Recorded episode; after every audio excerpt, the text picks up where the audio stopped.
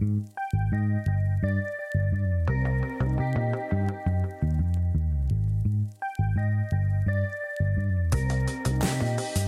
to NNIT's Safe or Sorry podcast. Today's topic is Zero Trust. We'll be talking about the concept and how companies can get started on their Zero Trust journey. My name is Tina Hinsbo, and I will be your host today. I'm joined by NNIT's Tom Madsen, resident expert in cybersecurity, and Cisco's Jesper Ratzak. Jesper and Tom, would you like to present yourselves and educate us a Sure. bit on Zero Trust? Let's do it. What is it, and why do we need it? Jesper? I can do that as well. Uh, my name is uh, Jesper Ratzak. I am part of the cybersecurity team at uh, Cisco Denmark.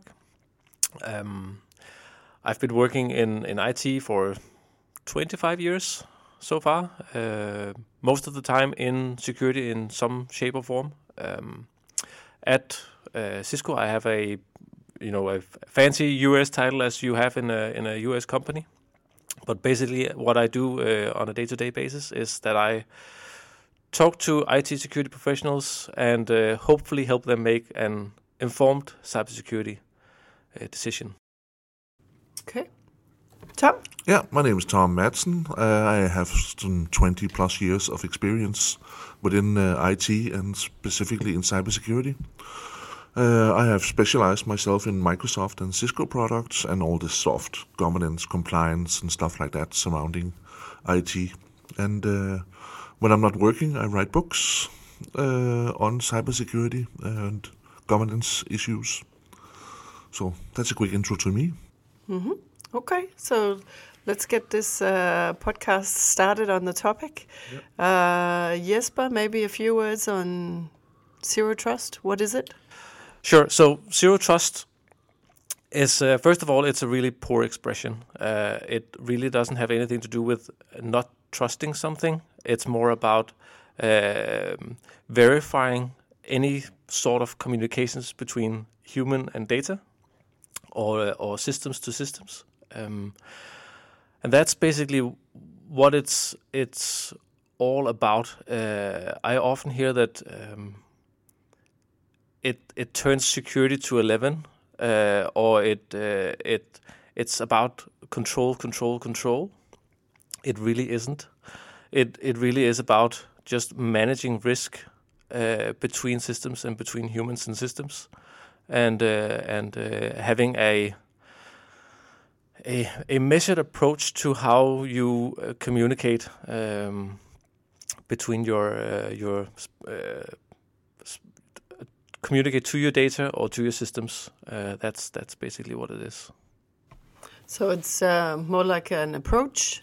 Yeah, it's an it's an it's an approach. It's an it's an idea. It's it's uh, it's more of a an overall uh, approach to cybersecurity. You could call it an architecture. I don't really like that either because that that um, that seems to to um, indicate that it's about technology and systems. Um, Zero Trust is much more about your approach to cybersecurity instead of investing in a zero trust product because that doesn't exist. Uh, it it it really is about okay. Uh, how do I work with my systems? How do I work with my data? How does my systems communicate? Um, and then you you approach that with a zero trust mindset because um, if we talk products, it's often something like an, an authentication product, uh, multi-factor authentication. That's really uh, what I hear most often is a zero trust product in quotation marks. Um, but when it's an uh, when it's an approach, it's let's put it this way: uh, you you may have uh, a lot of um, you might might have a puzzle. Uh, the the the entire completed puzzle is, is is might be something called zero trust, and each puzzle piece is a product or a process. Um, and not everything fits everyone, and that's a, also a huge part of of zero trust. You may have employees that need to access data, um, which is all good and fine, and you can verify that. and you can uh, loosen the reins, so to speak. Uh, we all work uh, at home a lot more today than we did uh, before. Uh, we work from several different devices, uh, not just our company laptop, but we also want to work from our smartphones or from our tablets. Um, maybe we want to work from our a device we bought ourselves. And zero trust or the zero trust mindset allows us to do this because we can we can we can wrap the access between device, human, and data um, with some controls that we can call zero trust. Mm-hmm. But it can also the when we talk about having a measured approach, it's really about the criticality of the data that you're uh, accessing. So accessing your email might not require many controls. But if you're a a, uh, a, a meditech company, uh, you might have um, um, highly confidential data mm-hmm. that you need to be really careful about the confidentiality and uh, and integrity of. You can't just allow anything to approach to to access that. So that's where you look at zero trust and say, okay, what kind of controls do I need for between an employee and email? What kind of control do I need between a research scientist and research data? What kind of controls do I need between a doctor and patient data? Uh, what kind of control do I need between a, a developer and, and, and the critical database? So it's a lot of analysis as well, as far as I can tell. Tom, would you like to jump in and maybe give us some flavor on zero trust? Why do we need yeah. it? Uh, why is it the new it thing? The new black, yeah. uh, for lack of a better word. Well, everybody talks about zero trust, and there are as, as many opinions on zero trust as there are people who have opinion on zero trust. And like Jesper said, it's not a product. There's no single product out there you can buy, turn on, and then peace on earth, and we are zero trust compatible. It's a way of thinking cybersecurity. Uh, and uh, like Jesper said, zero trust is it's a fairly aggressive way of of uh, formulating it. I have a, a, client, for instance, who has uh, uh, employees who are leaning back, crossing their arms and feet, and saying, well, "I've been here for 20 years. Why am I all of a sudden something you trust zero?" Um, I read an article on Computer World uh, where someone said instead of calling it zero trust, maybe call it maximized trust. I thought that's some kind of way of, of, of saying it. But it's a way of thinking cybersecurity. Uh, when you design a new system, uh, thinking about, you know, how do I validate who has access all the way from the endpoint all the way to the database? Um, and it's becoming more and more critical, this knowing who has access to what and when, because we are all, everybody's working from everywhere, especially after the pandemic, where everybody has kind of gotten used to, okay, uh, my company can actually work even though my employee is not in the office. But then I don't know what kind of device my employees are accessing my data on. So I need to, okay, uh, how do I validate this device? How do I know that the person using this device and logging on to my systems actually is this person? And then you have to uh, validate all the way through to the uh, to the end. And most companies these days have multiple systems, uh, complex infrastructures, multiple cloud providers. Uh, so so this knowing who has access with what level of rights all the way through is a complex exercise. Um, so I like to say, although Jesper did, said you know, I didn't like zero trust architecture. Well, I like to think zero trust as a way of designing architecture. If you're designing a new application, if you're designing a new infrastructure or a brownfield infrastructure, how do I design this infrastructure to be able to validate uh, who has access to the data? What happens to my data uh, all the way through? Mm. And there's no single product that can do that. That will be a combination of Microsoft, Cisco, Oracle, Salesforce, uh, whatever uh, uh partner or, uh, or uh, Uh, customer? No, you're not a customer on this, but whomever you are using as helping you, NNIT, for instance, helping you with your infrastructure.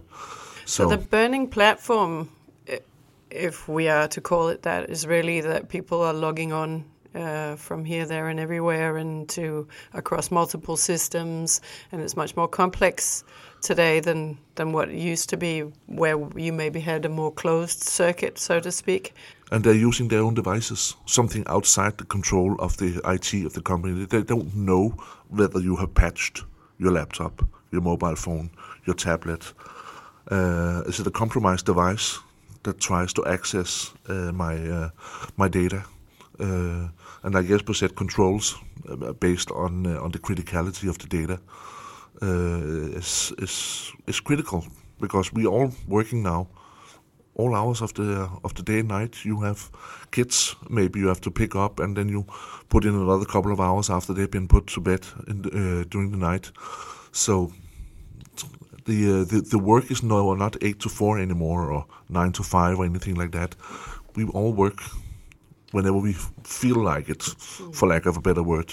Do do we all uh, individuals as well as companies, do we all need to adopt a zero trust mindset? Is that a necessity, or can uh, you kind of get away with doing less these days? Well, it depends, and I, I that's also the the the, the grey word of answering this. It depends, but what's your risk profile? If you are a bank or a medical company, then yes. If you are a production company, well, then what's good enough? And that depends on your risk profile. How much risk are you willing to accept? Uh, uh, and that also makes it easier for cybersecurity uh, people to communicate with the business, start talking risks. If we don't do this, we run the risk of our production not being available for six months that's something a business people can understand instead of protocols, ports, encryption, and stuff like that. So, uh, so based on your risk profile, then you can take more or less of a zero trust. Uh, uh, so, yeah, based on your risk uh, and where you are working, if you have production uh, capabilities in Ukraine these these months, then maybe you should have a some more firm controls on the traffic coming from Ukraine into your infrastructure, for instance. Mm. But that's geo- geopolitics, something that's up in uh, in up in the air right now, but something else will happen down the road. So it's it's a way of thinking about your posture, and then you can think about when I need to design or do a hardware refresh in my networking infrastructure, something like that. Maybe now is the time I should think about how my uh, my new, new, infrastructure can can support me going forward. Uh, do you agree, Jesper? It depends. Tom Tom brings up a really important point that is that we need to remember before we start thinking about zero trust today, because we have to remember where we came from, and we came from a an environment where we thought, well, employees we trust, uh, employees workstations we trust. That's why we designed networks as we did back in the day, because we knew everyone had to get into the office, log into the network. We had to we have our badges, go through our physical controls and so on. If we had to work from home, we had to start up our VPN. And when we started up our VPN, our our home office became a part of the internal office network, and then it was inherently trusted when we had to access data. That world has changed completely because we we have to look at this where we say, okay, we level the playing field. Being outside or, or, or somewhere else in the network, like an employee in Ukraine today, or working from home, or working in the office, they have the same level of trust nine o'clock in the morning. We don't trust uh, someone sitting in the office more than we trust someone working from home or working from a branch office in a risky part of the world, Ukraine today. Uh, that might uh, be the case. So you have to have this uh, uh, that approach and say, okay, I don't have an inherent trust in anything. That might be where this whole zero trust word comes from, because you don't really trust it from the beginning. You have to establish trust every single time someone or something tries to access data or systems. Um, and Tom also brings up something uh, that is also very much uh, up in the day um, SaaS services, because now no longer is our data only in the basement on servers that we control. We have very critical data running in cloud systems. And why do we need to uh, pull the traffic back to the office, then out to the internet, then back again? Uh, where do we encrypt it? Do we need a VPN to encrypt something that is already encrypted, um, like uh, most web services are today? Um, so this entire way of working has changed, and again, that comes back to the criticality of the data and what you're working with. I'm I'm I'm basically a salesperson uh, in my day-to-day job, so I can do 99% of what I need to do without being on the company network. I can work from any device from anywhere, and I can do most of the things I need to do. If I need to change something in a in a uh, in a system with um, that needs uh, high confidentiality, our HR system, if I need to update uh, my personal information, I need to log on to the VPN. I need an extra layer of control uh, to to get to that system we also have uh, developers working on on uh, highly confidential stuff. Um, there, we might have an even higher degree of security. They need to be in the office. They need to pass through multiple physical controls and so on to get to that point. So it's not a one size fits all. It's it's really that measured approach and of of determining trust and then allowing the correct level of access. Mm. So, what do we all need to do these days to get started on this zero trust journey? I, I like Jesper's way of formulating uh, establish trust uh, on, uh, on on whoever accesses your data. Uh, that yeah, I bought. I, am buying that one. Uh, establishing trust uh, for who has access mm. uh, to it, and it's not something you can flick a switch or something. It's a long process. The same if you want to get an ISO 27000 uh, certification. It takes months, in some cases years, to uh, to to establish a level uh, where you can gain a, a certification. And the zero trust, if you start thinking how how does zero trust fit into my reality? Because, like Jesper said, it's not one size fits all. You know, I have to uh, to make sure how can I make it work for me. Uh, and we have clients in NNIT who are, who are starting to thinking zero trust and have started up organizations looking in, into into this. Um, so if you are a, a, company out there and you're thinking zero trust, everybody talks zero trust, and somebody wants to sell me something and call it zero trust, yeah, well, products can help you establish a zero trust uh, environment, but no single product is zero trust compatible or compliant or anything like that because it's a way of thinking. So I will, you know, check, uh, bring in some of my uh, IT people, if it's the IT organization, and thinking how uh, how do we do this, and how do we uh, quote unquote sell it to the budget people, the uh, C level or the board board, because they will need to sign off on this. Because it can be depending on the size of the company a fairly significant uh, uh, resource uh, resources both money wise but also time for the uh, for the employees. So, how do we do this without interrupting our business? Because the business needs to make money while we do this. So let's say uh, you get approached, or uh, we approach uh, a company uh, in um, to to sell them this new approach, this mindset.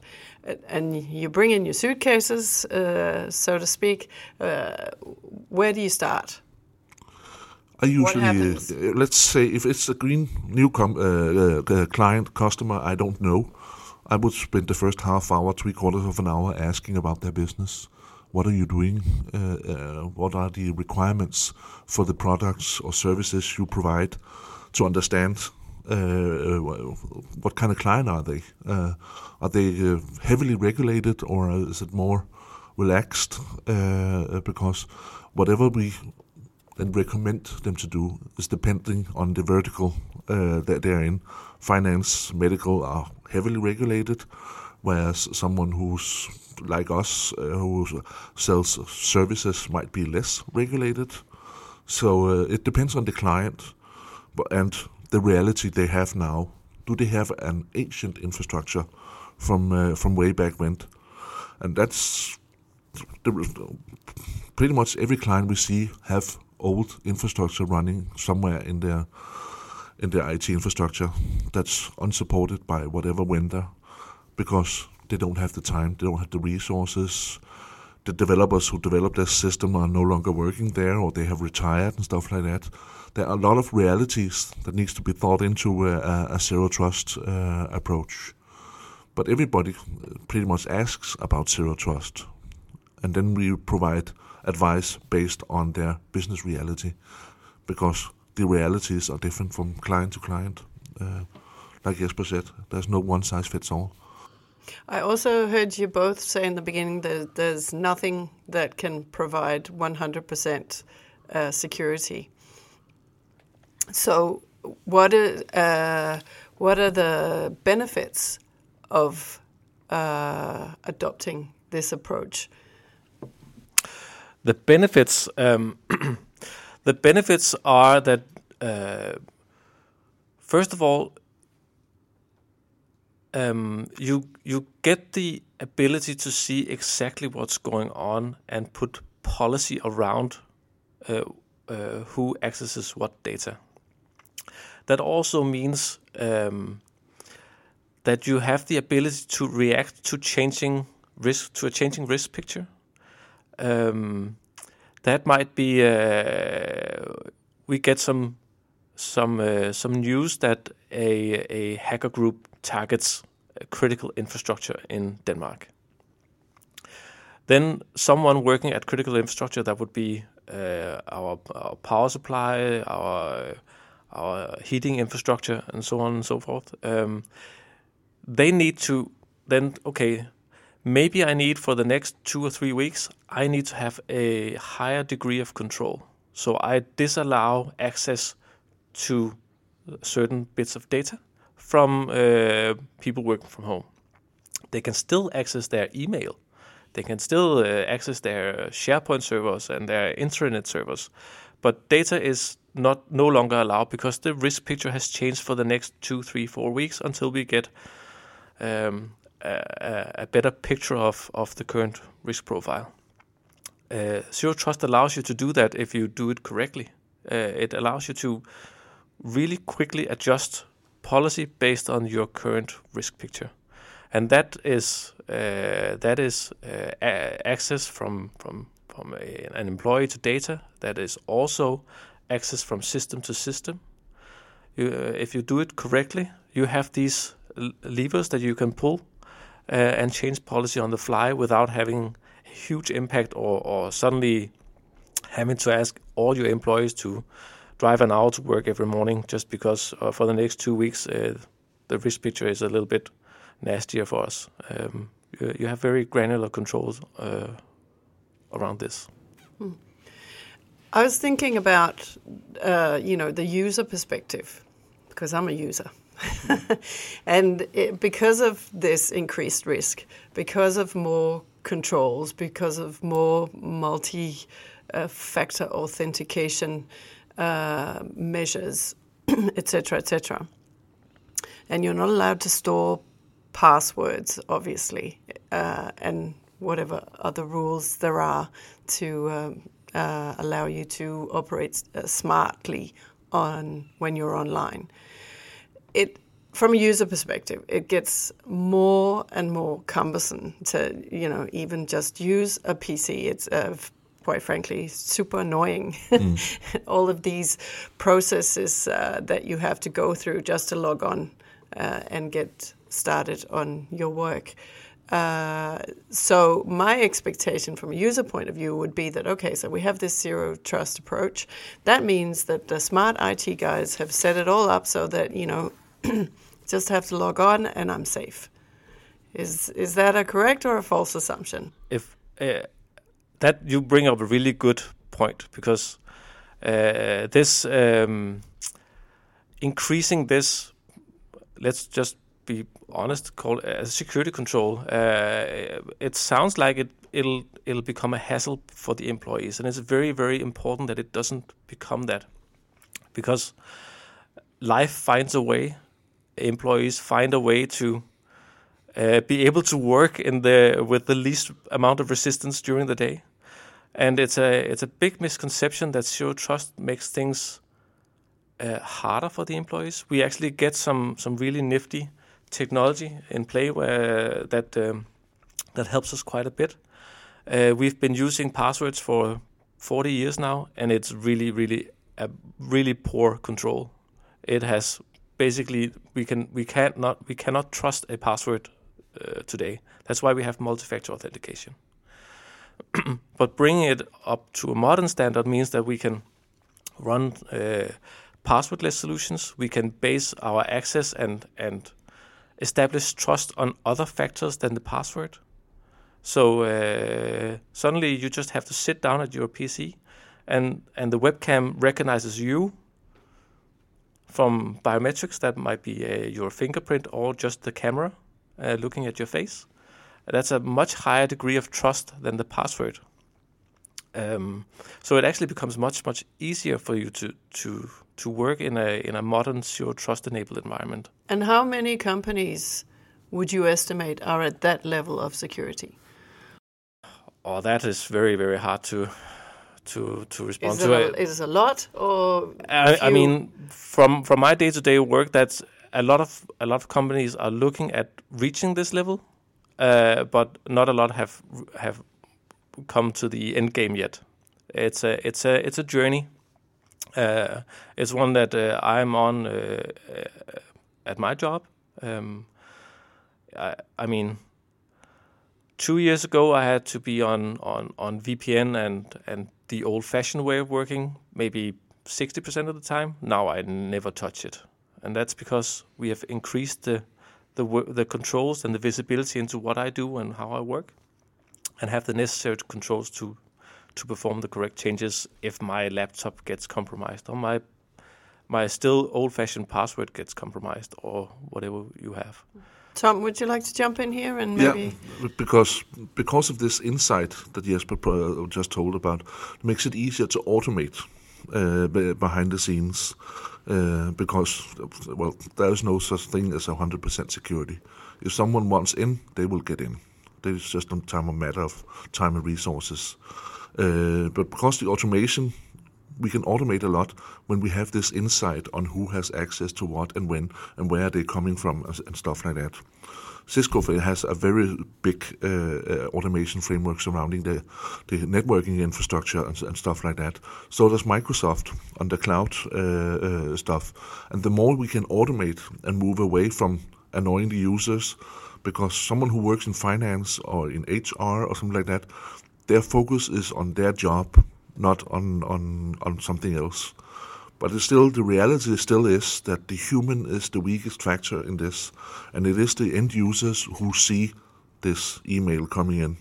And if you receive an email from somewhere and it has a, an attached Excel file called new salary structure, you have to be highly disciplined in order not to be curious enough to open that file, or if you haven't really uh, seen the uh, what kind of email does it come from, so or seating arrangements to the Christmas party or, or something like that. And the people who are uh, writing these emails, they know what triggers us, uh, and it's usually Friday afternoon. These emails come, uh, uh, so why is that? Why on a Friday afternoon? Because we are, we are on our, our way home, and then this email comes in. Oh, what? Oh, and then they will have, if it's an, uh, a ransomware attack, for instance, then they will get access uh, to the infrastructure Friday when you go home. It'll have the entire weekend to encrypt everything it can uh, get a hold of, uh, and then Monday morning you will get a ransomware notification. That's why it's uh, business for Yeah. these people. I'm just gonna share a story with with you guys because I was working from home some months ago, and then I got locked out. Uh, so I had to call the service desk, and then because we're continuously trained that uh, you know you have to think about these things and beware of yada yada yada. Uh, then I was calling this number, which uh, is at an official channel, and I know I'm, you know, it's the process that I'm supposed to go through. So I'm calling it, and as I'm talking to this guy, I'm thinking to myself, okay, so uh, I've now been passed through to some guy who's sitting wherever. He's asking me to give him some information so he can get remote access to my laptop and help me get back in. And I'm and and I suddenly get uh, an increased heartbeat because I'm thinking, okay, I don't really know who's at the other end of this phone. I've called the official number. I'm doing what I'm supposed to do, and, and I need to get back into my laptop. Uh, but this is what I'm finding increasingly that I, that I have zero trust. And and and at the same time, I need to work. I need to get back into the system uh, so I can get on with uh, with my day's work. So, in a zero trust perspective approach, how are you? How are you as a user? How are you supposed to uh, act? Feel like can you depend on? Okay, so I'm doing what I'm supposed to do. There are uh, controls and security in place. I'm okay. I can do this without uh, letting the bad guys in. But at some point, you have to go away from the zero and go to the trust. Even in a zero trust environment, you at some point, okay, I have validated enough. And like you said, you call the official number, uh, uh, even though you don't know who you're talking to at the other end, you have followed the official process. Then nobody can attack you for that. Uh, although kudos for, for thinking uh, uh, like you do, but at some point you just have to okay, I have followed the official uh, channel, and that's how much is enough. And enough in one company might be not enough in another. So it's up on the i like to use this old school weight thing. You put it up on a, on a weight and see which weight has a tip. Trust no trust. And that's uh, very subjective uh, from person to person company to company? So when you uh, meet customers uh, and you have this uh, initial talk, you assess risk, obviously, together, and then you look at what systems they have in place, what protocols they have in place, uh, and when you're finished with the analysis, what would be a typical first step? It's just thinking that it's maybe difficult for the listeners to understand this abstract term, this mindset.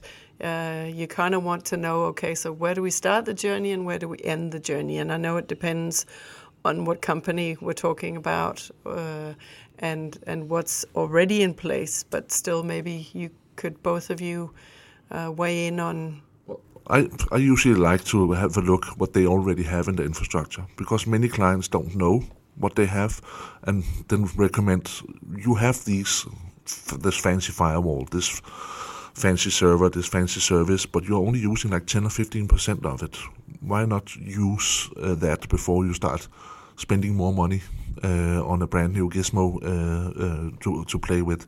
Because if you can recommend them saying you can lift your maturity level from this to this just by using what you already have or implementing what you have already licensed and used uh, um, before recommending them to buy uh, a new license for, for whatever. Because most uh, so, uh, hardware and software uh, from both Cisco and Microsoft have a lot of features. But because the business are focusing on their business, they don't know the finer grain details of what's possible on the various platforms. It's also a way of saying we don't necessarily need to sell your new box. We can actually help you use what you already have before looking to buying a new box. Yeah, my I'm uh, that that's probably one of the differences differences between Tom and I. I I I'm the one that comes with the new gizmo. My job is to actually push a new gizmo. That I have to be honest about that. But I my approach is is very often when I sit in front of a customer, I get called out to a meeting. They have some idea of what they want, and they tell me they they they need they need to microsegment their data center. They need uh, to have uh, direct internet access, whatever they they might come up with. Um, and my my my first goal is to figure out what is the experience or what is the end goal that they are trying to achieve as an overall business. What drives them and what gives them the ability to operate their business.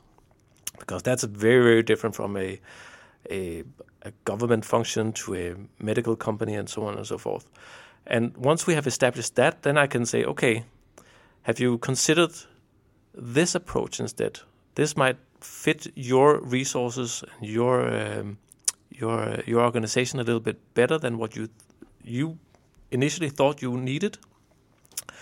Um, so I I'm I'm trying to educate them on what they can actually achieve and what kind of of technology they they they can they can take a look at and what uh, what advantages they that that that, that has. Uh, a lot of uh, people are um, looking at something like a multi-factor solution, and then they say zero trust, and then I say, okay, um, let's take a look at that. Uh, if we if we look at how your employees work and and and what you need to to deliver to to the board, um, and what kind of, of trust picture you you want to have, then um, maybe you need to look at a solution that differentiates trust, the trust that the multi-factor solution brings you.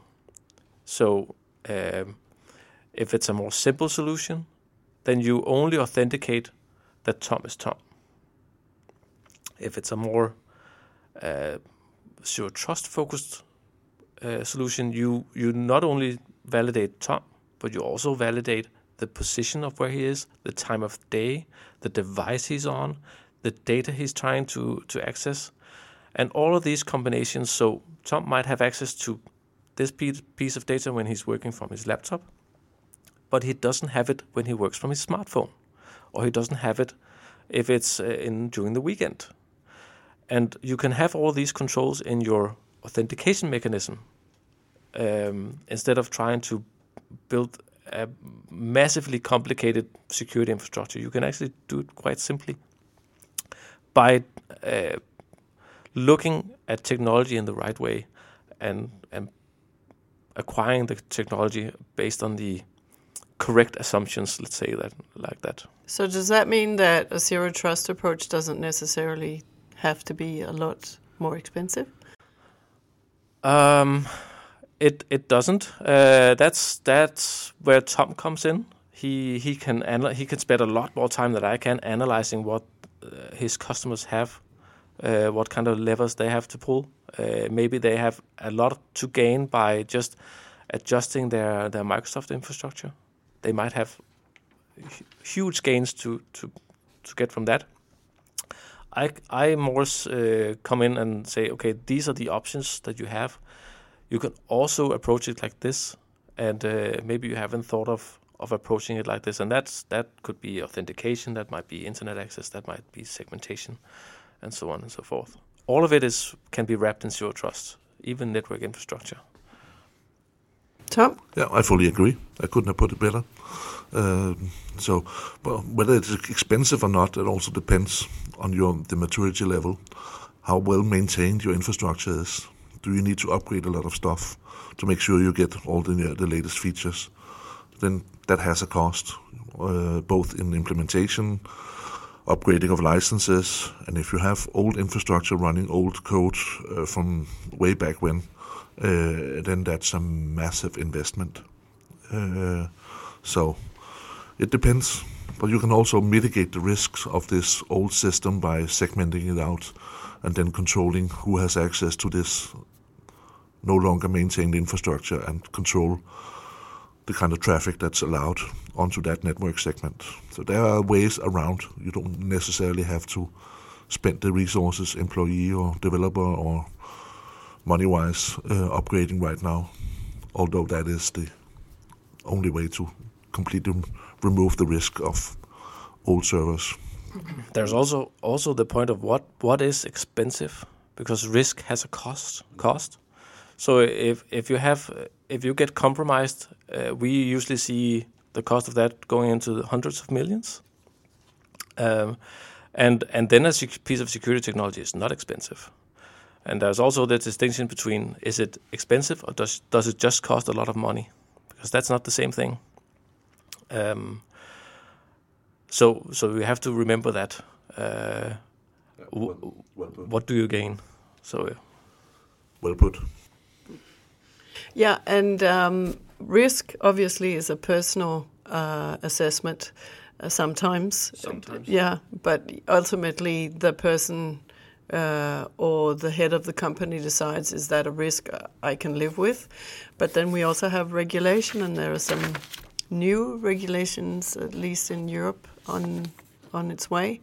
So how does zero trust fit in with with this upcoming NIS two set of regulations? Are you uh, home safe?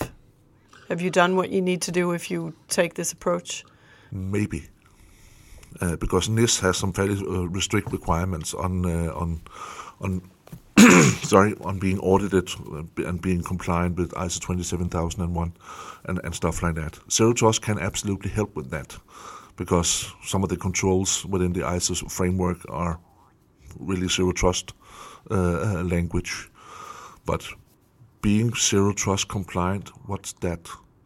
Uh, there is no firm opinion on when you are zero trust compliant.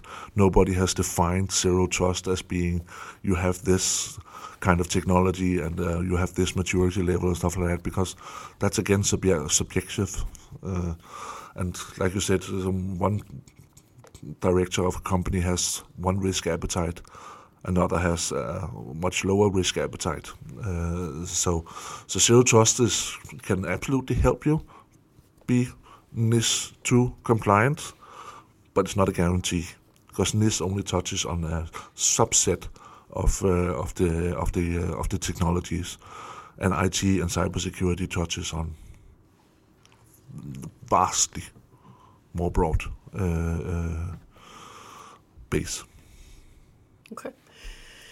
Anything else you would like to add at this point? We've been talking for a while. We've been talking about uh, how to get started. We've been talking about why we need it. Uh, we've been talking about the benefits and the cost. So, is there anything we haven't covered at this point that you would like to get off your chests at while you're on the air? Yeah. So. Uh, Tom just talked a little bit about NIST, and you mentioned regulation. NIST. Uh, um, uh, and you talked about regulation. Um, we also have things like GDPR that a lot of companies care about.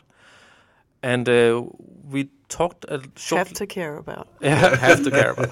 Um, and and Tom mentioned it a little bit earlier about zero trust relying on visibility, and that means data collection. Um, so that is one of the big challenges that we are looking into in the coming months and years is regulation increases and our uh, ability to to create effective cybersecurity relies a lot on visibility, and those two don't really match today. So th- those are uh, that's one of the the key areas where regulators need to uh, take a deeper look into technology, and uh, maybe the companies and the and the owners of the data need to push back a little bit on the regulators to be able to effectively secure the data itself.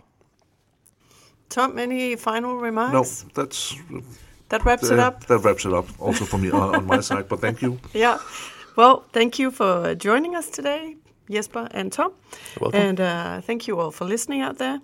Uh, hopefully, we've provided some insight and food for thought. Uh, please reach out to Tom Messen if you have any questions, and uh, you'll find our contact form on nnit.com under our solutions and cybersecurity. Thank you.